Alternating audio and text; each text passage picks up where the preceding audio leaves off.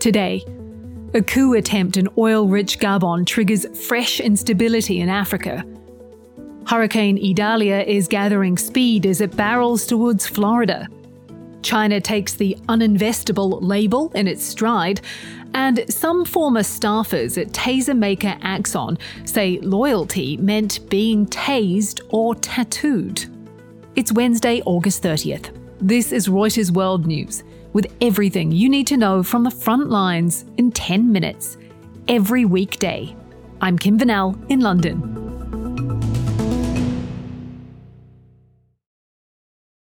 This episode is brought to you by Visit Williamsburg. In Williamsburg, Virginia, there's never too much of a good thing. Whether you're a foodie, a golfer, a history buff, a shopaholic, an outdoor enthusiast, or a thrill seeker, you'll find what you came for here more. So ask yourself, what is it you want? Discover Williamsburg and plan your trip at visitwilliamsburg.com. We start in Gabon, where a group of army officers are claiming to have seized power in the West African nation. It's the latest in a spate of coups and coup attempts on the continent, which are threatening stability and concerning the West. Edward McAllister is Reuters' chief correspondent for West and Central Africa. Edward, what do we know so far?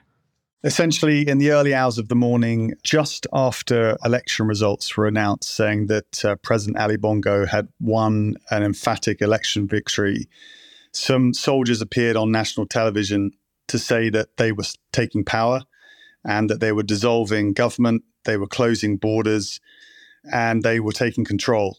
How important is Gabon? It's got substantial oil production. It's also been um, an ally in, with the West to try and conserve a lot of the central rainforests of Central Africa. Ali Bongo, the president, was big on conservation. So it's been a big factor there as well. What does this mean for democracy there? This is the latest in a spate of coups in the region. And there's a lot of concern about a backslide in democratic progress in West and Central Africa that had seen some advances into democratically elected governance in the last couple of decades. That appears to be being wiped out now. We've had three or four coups across the Sahel region Niger, Mali, Burkina Faso, Chad, and now Gabon. Now for the other headlines making news around the world. Hurricane Idalia is swirling towards a direct hit on Florida's Big Bend region. The storm is currently packing wind speeds of 120 miles per hour and is expected to intensify further and become a major hurricane. Renee Hoffman lives in the small coastal town of Steinhatchee. My son's a law enforcement officer, and he's encouraged me real bad to leave. Um, they um, have ordered a lot of body bags. They're expecting some fatalities, so I don't want to be one of them. it's, it's scary, you know, to think that water could come up this high. We've never had water up here before. Russia says it's foiled one of the biggest Ukrainian drone attacks so far in the west of the country. Moscow says it shot down unmanned aircraft over at least six regions and destroyed a Ukrainian naval attack on the Crimean Peninsula. In Kiev, at least two people were killed in what's been described as a massive Russian missile and drone attack on the Ukrainian capital. The funeral of Russian mercenary chief Yevgeny Prigozhin has taken place in a quiet ceremony on the outskirts of St. Petersburg.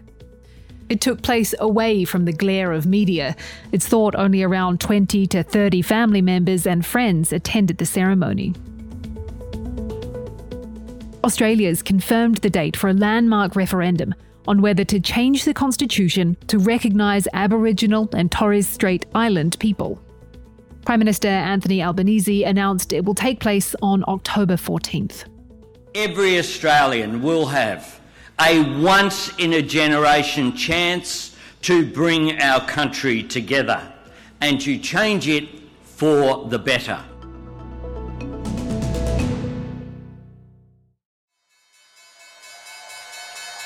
It's now time for markets with Carmel Crimmins. Carmel, what's going on? Well, US job openings data dipped, and that's bolstering the case for the Fed to press pause on rates. So that's lifting markets, and it's good news for equity investors. But I thought I'd give a shout out to chocolate markets today, Kim, because the news there is not so good, if you're a consumer, that is. London cocoa futures keep hitting 46 year highs. Why? Supplies have been tightening because of crop problems in West Africa, and that's creating a really large global deficit in the current crop season. In fact, the International Cocoa Organization is expected to issue an update this week and could increase the size of its deficit projection. So we better start stockpiling those chocolate bars.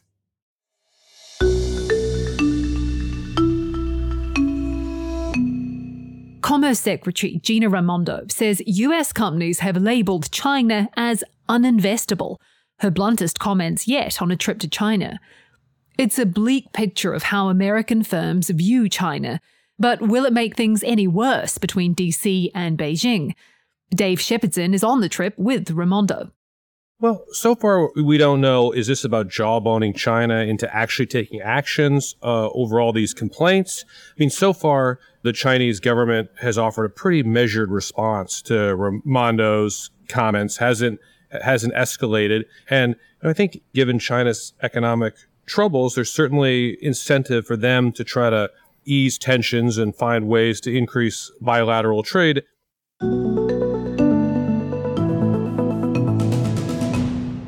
Just a quick warning some of this audio might be disturbing to some listeners.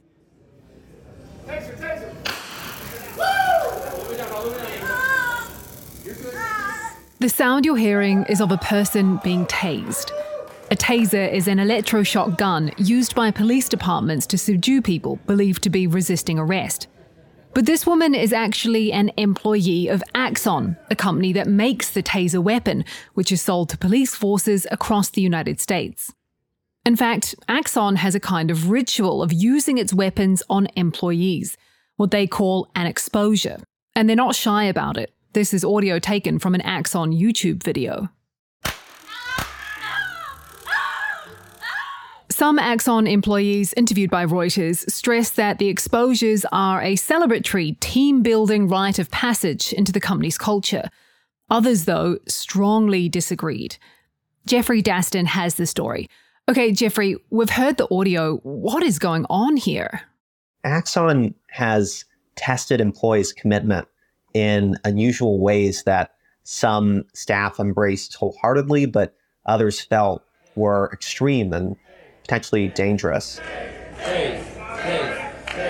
That includes tasings, but also getting company branded tattoos. Many former employees we interviewed described Axon as a boys' club that was unwelcoming or even offensive to women. This included individuals who said they were forced out of the company after they requested or took parental leave. It included a male lawyer who described the culture as toxic, unlike anything he's seen in 20 years of practice. And of course, it included some people who liked the culture, liked the mementos they received for undergoing a taser exposure. But for those who weren't tased, for those who didn't take other measures showing their loyalty to the company, many felt sidelined. Axon and its chief executive, Rick Smith, disputed that employees were forced into anything and that the company also said those claims staff felt sidelined, that those claims weren't rooted in fact. Axon promotes tasers as less lethal weapons for law enforcement, but they're not without risk, right? Tasers carry a lot of risks, even in the words of the company. Axon employees who volunteer to be tased sign a waiver that warns of the potential for death at least 12 times. And looking outside Axon, more than a thousand people have died following incidents in which police have used Axon's tasers, and that's that's according to a previous Reuters investigation.